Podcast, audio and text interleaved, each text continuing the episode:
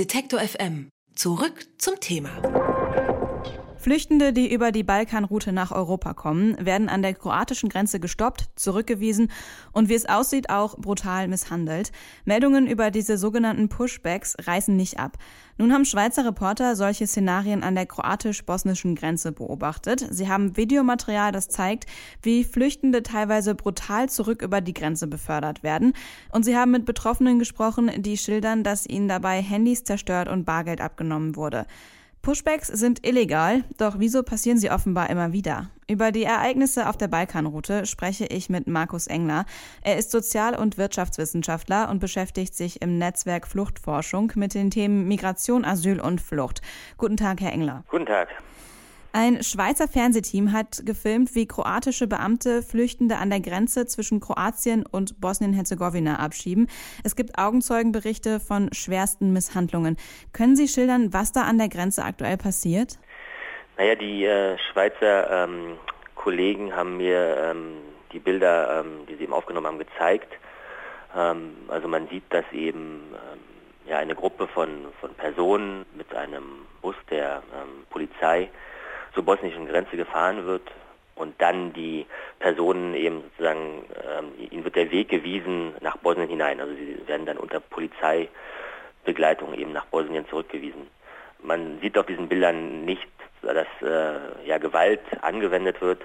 Die ähm, Berichte der, ähm, der Befragten, also die die haben darüber berichtet, dass es, dass es eben auch Gewalt gab. Ich würde jetzt nicht von schwersten Misshandlungen sprechen, das, ähm, das haben die nicht berichtet. Also da ging es eher um wie Sie schon sagten, Zerstörung von Handys und also die wurden irgendwie mit Stöckern geschlagen, weiß nicht genau wie sehr, also Gewalt wurde auf jeden Fall angewendet und natürlich sind die Polizisten auch bewaffnet und das schüchtert natürlich die, die Menschen ein. Wie ist diese Situation denn mit dem EU-Recht vereinbar?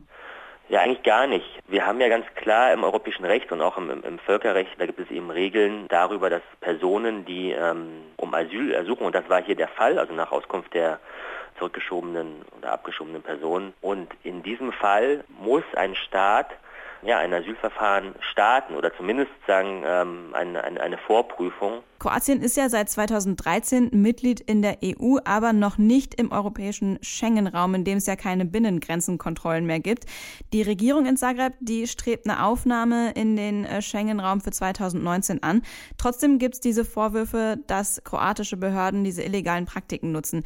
Wie wirkt sich das denn auf das Beitrittsgesuch Kroatien zum Schengen-Raum aus? Ich meine, Kroatien versucht, das ist jedenfalls meine Interpretation, eben zu demonstrieren, dass sie ähm, den Schengen-Kodex und den Grenzschutz irgendwie umsetzen, um vielleicht ihre Chancen in den, in den Schengen-Raum aufgenommen zu werden, ähm, zu erhöhen oder zumindest sozusagen nicht sich den Vorwurf ähm, anhören zu müssen, dass sie die Grenzen nicht schützen würden. Weil ich meine, die Mitgliedschaft im Schengen-Raum, das heißt dann die ähm, Einreise ohne Grenzkontrollen, den Wegfall von Grenzkontrollen, ist natürlich für Kroatien von, großem, von großer Bedeutung. Angela Merkel nimmt am Wochenende an einer Wahlkampfveranstaltung der Europäischen Volkspartei in Zagreb äh, teil.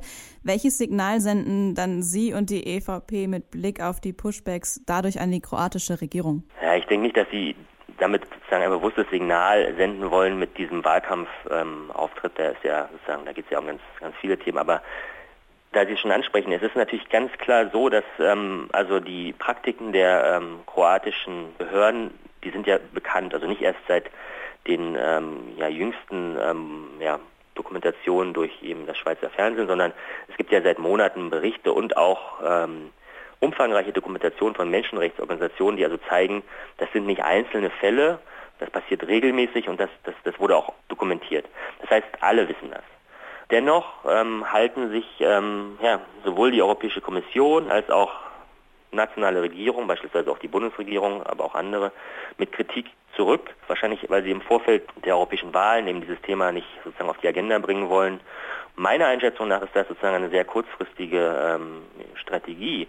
Wenn sich nämlich die Europäische Union von, von ja, zentralen äh, Werten und sozusagen Regeln des, des globalen Flüchtlingsschutzes und auch des, also des, Menschen, des Menschenrechtsregimes verabschiedet, dann, dann hat das sozusagen auch schwerwiegende Folgen, die wir vielleicht nicht kurzfristig sehen. Was müsste die EU Ihrer Ansicht nach denn unternehmen, damit äh, diese illegalen Pushbacks aufhören?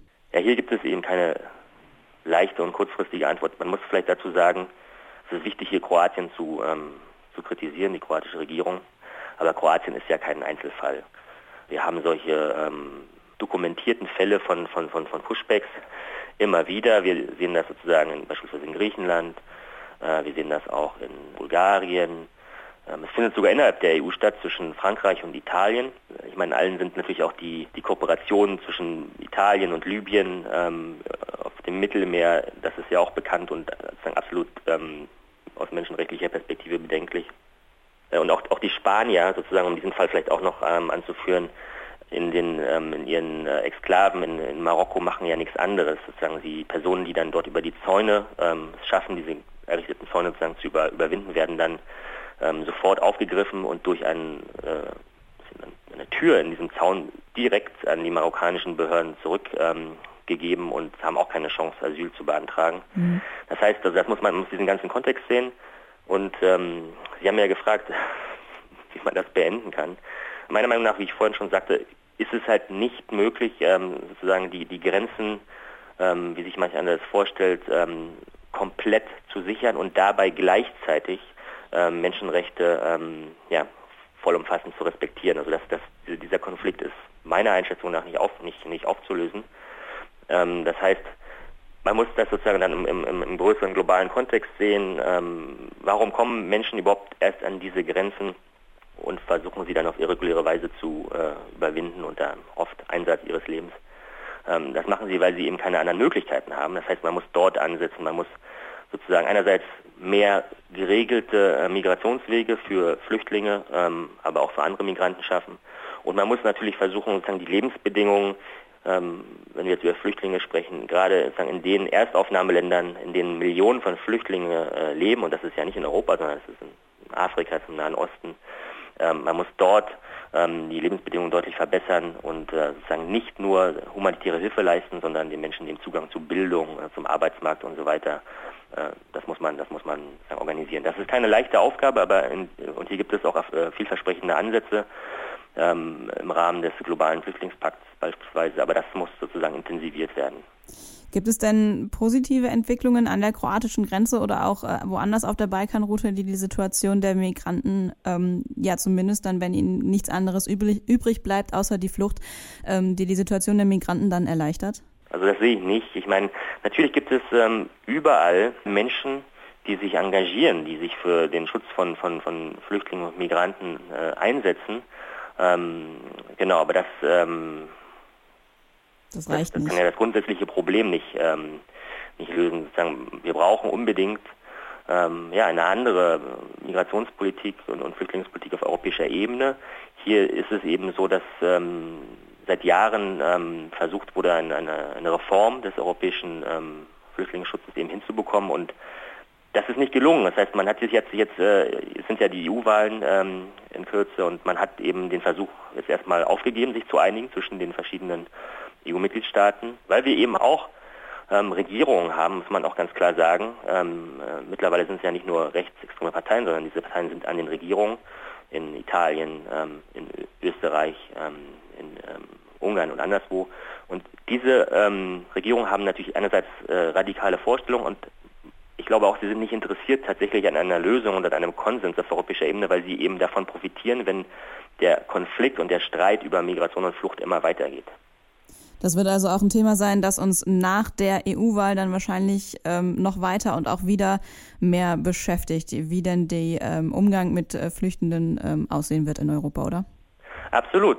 Also es, das ist eine der, der großen Baustellen, das, das ähm, ist allen sagen, beteiligten Akteuren, also der europäischen Politik, der Kommission, des Parlaments und, und, und des Rates bewusst. Ähm, alle wissen, dass dort unbedingt ähm, eine Einigung erfolgen muss und ähm, es ist wirklich nicht abzusehen, ob dort eine Einigung gelingen kann, aber es wäre, es wäre wünschenswert und notwendig, weil ohne eine Einigung in dieser Frage werden ähm, eben Politiken, wie wir sie jetzt eben in Kroatien, aber auch anderswo ähm, beobachten, wird das immer wieder vorkommen. An der kroatischen Grenze haben Schweizer Reporter Szenen illegaler Pushbacks gefilmt. Über diese Methode und wie Grenzschutz aussehen kann, habe ich mit Markus Engler gesprochen. Vielen Dank für das Gespräch. Ja, sehr gerne. Alle Beiträge, Reportagen und Interviews können Sie jederzeit nachhören im Netz auf detektor.fm.